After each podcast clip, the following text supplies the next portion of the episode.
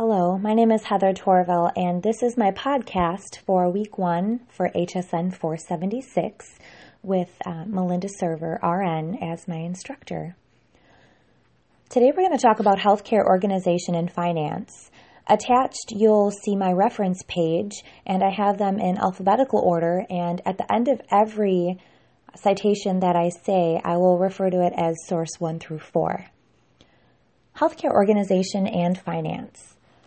The Affordable Care Act, or ACA, is considered a comprehensive health care reform law that addresses health insurance coverage, health care costs, and preventative care. It has impacted healthcare organizations and finance around the world, and like the healthcare changing every day, so is health economics. The Affordable Health Care Act has also incorporated social determinants of health, which we will cover later as well. There are many ways the healthcare system has changed under the current administration in the United States, and it has been a long, ongoing debate for years and will be for years to come. Is our healthcare system getting better or worse? Is there a chance for positive growth in healthcare and finance? Let's take a look at the impact of the ACA on healthcare organizations and finance. Accountable care organizations and other delivery systems are seeking to restrain costs and improve outcomes, as quoted by Source 3. The question is at what cost? The aim of the ACA is to make quality health care accessible to everyone, and it also, quote, emphasizes patient engagement and activation with initiatives that focus on shared decision making, wellness, and self management. Source 3. Quote, the ACA provisions to also increase insurance coverage for young adults hold promise for improving access to preventative care. Quote, SOST 4. However, everything comes at a cost. If healthcare premiums are raised because of financial strain felt by the healthcare organization, the patient is unable to afford that cost, therefore cannot get proper education and screening, therefore costing themselves more money because of things such as emergency treatment. It's like a downward spiral effect, like a tornado ripping through everything in its path. And then it's the question of are companies working together to provide quality care regarding healthcare and finances? Quote, healthcare delivery systems, payers, foundations, and community organizations are making major investments in patient engagement programs. Quote, source three. The ACA is trying to keep things simple. Quote, simpler is better. Extra functions should be paid outside the fee schedule. Policymakers should not try to reimburse a huge array of costs. Instead, they should focus on the outcomes that matter, such as total spending, relative incomes of providers, and whether fees are causing supply shortages. Source 1. Like mentioned earlier, one of the goals the ACA had in mind in 2010 was increased access to health care. Quote, increasing access to preventative care was one motivation for expanding coverage to the uninsured and was the explicit goal of an additional provision in the ACA requiring private insurers to cover recommended preventive services without any cost sharing obligations to consumers. Source 2.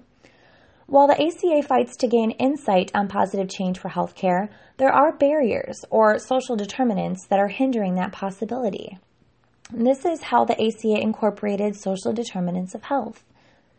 Social determinants are considered the conditions of how people live, grow, work, as well as involving ethnic backgrounds, values, and beliefs. It is a proven fact that, quote, those with higher incomes were much more likely to be covered by employer sponsored insurance and much less likely to be uninsured.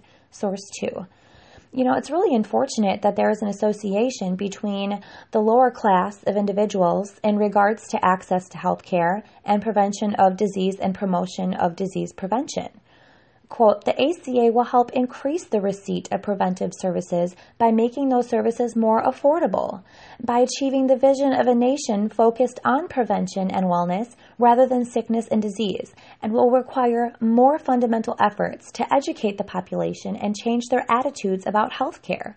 Source 2. It is also said that, quote, expanding coverage to lower income adults through the ACA is expected to increase their preventative care use. However, the importance of education, age, and health status in explaining income related gaps in service use indicates that the ACA cannot address all barriers to preventive care and additional interventions may be necessary. Source 2.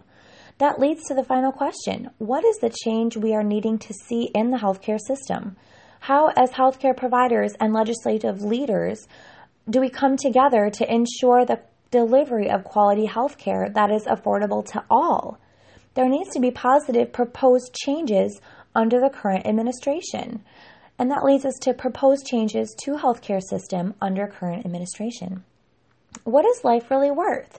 We need to ask ourselves that question as leaders within legislature. How do we make healthcare affordable for all? Quote, the legislation's measures to bend the cost curve include a laundry list of pilot programs and attempts to induce more rational behavior. Ideas such as pay for performance, medical homes, comparative effectiveness research, health information technology, and more evidence based medicine. Quote, source one comparable to the fact that we need to coordinate nursing care with outpatients, um, with our patients, excuse me, we also need to come together in regards to healthcare and finance. What I mean by that is, quote, both prices and administrative costs are high because of uncoordinated payment by the thousands of insurance plans within the system. Source one. I think that we need to focus on an all payer system because, quote, compared to the United States, any all payer system dramatically increases payer power, must substantially reduce billing expenses, and should also improve the political support for cost control. Source 1. By having an all payer system, it would also, quote, help non government payers, but also would be good for the federal budget. Source 1. We also need to shift our focus to the values and beliefs as human beings. Quote, instead of basing fees on input costs, quote, Medicare physician payments might instead consider the value of the service and the price needed to ensure an adequate supply. Source one. Organizations should also think more futuristically. You know, there needs to be more money put toward research and technology. Yes, it is a cost up front, but it will reap benefits in the long run. As quoted by Source One, developments in technology can reduce the cost of delivering some services. So, in conclusion, the Affordable Care Act has been a key stakeholder in trying to positively improve the healthcare organization and financial barriers that have struck the nation. Whether there has been positive impact or negative, we continue to see evolve, just as healthcare is evolving. And by incorporating social determinants of health as an involved factor, we can figure out a way to learn what the root cause is and try to develop solutions to make the delivery of health, quality health care affordable to all, not just federally and organizationally, but through patient satisfaction and safety. These are current changes to the healthcare system as well as proposed changes. I forever love the quote, you know, be the change you want to see in the world. And I could not agree with that more. We all need to step up and make a difference. And unfortunately, the United States is a long way from stepping out of the healthcare reform shadows because, quote, from a policy perspective, however, it's time for U.S. healthcare finance to take a great leap into the late 20th century. Thank you so much for listening to this podcast and have a great day.